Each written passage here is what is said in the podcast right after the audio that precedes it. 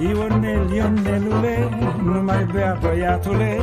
Ionel, Ionelule, fiindcă te râd fetele Ionele, ce ai ajuns băiatule? Inteligența artificială, domnule? Păi puteam eu să nu zic două vorbe despre noua găselniță a celor de la guvernare, mai ales care are legătură și cu tehnologia. Mă rog, se pare că de fapt este o acțiune pro bono a mai multor specialiști în domeniu, hotărâți să spargă hotarele comunicării dintre popor și guvernanți. Cum așa? Treaba e simplă. Te duci acasă la Ion, la adresa ion.gov.ro, nu te duci cu mâna goală, mergi și tu cu o sticlă de țuică să-ți faci curaj și începi să-i spui tot ce ai pe suflet. Îți tastele și sufletul în dinți și începi să-l înveți pe Ion ce ar trebui să știe despre nevoile și doleanțele tale ca român. Algoritmul din spatele programului va ajunge destul de repede să înțeleagă cum primele cuvinte spuse de premierul țării, că românii sunt frumoși, vor primi ceva completări nu prea plăcute. Nu-ți face iluzii, roboțilul acesta nu-ți va răspunde cu vreun text, rolul său nu este ca cel al chatboturilor precum ChatGPT, ci doar de acumularea informațiilor. Acestea pot fi introduse ori manual la adresa menționată sau poți să-i atragi atenția lui Ion că îl bârfești pe rețelele de socializare cu tagul Noi suntem Ion și el va ști să preia singur acea informație. Dacă te vei înțelege bine, poate Ion și oglinda sa magică în care este captiv va ajunge și la tine în oraș, preconizându-se o campanie stil caravană care se plimbă prin țară. Mai apoi, informațiile acumulate vor fi procesate și organizate de către inteligența artificială, care va trebui ulterior să prezinte guvernului un raport asupra nevoilor și dorințelor pe care le-a primit de la populație? Da, ce pot să zic? Nu este ca și cum nu existau căi de comunicare dintre cetățeni și instituții. Ele au existat dintotdeauna. Și oho, că petiții sunt gârlă, dar problema nu a fost niciodată cum ajung aceste informații la cei cu puterea, ci ce se întâmplă cu ele. Dacă le bagă cineva în seamă, există chiar și legi care obligă instituțiile să se răspundă în termenele prevăzute, dar soluțiile din păcate nu prea se găsesc întotdeauna printre rândurile primite înapoi. Recunosc, sunt și persoane cum se cade, iar majoritatea funcționarilor încearcă în limita responsabilităților pe care le au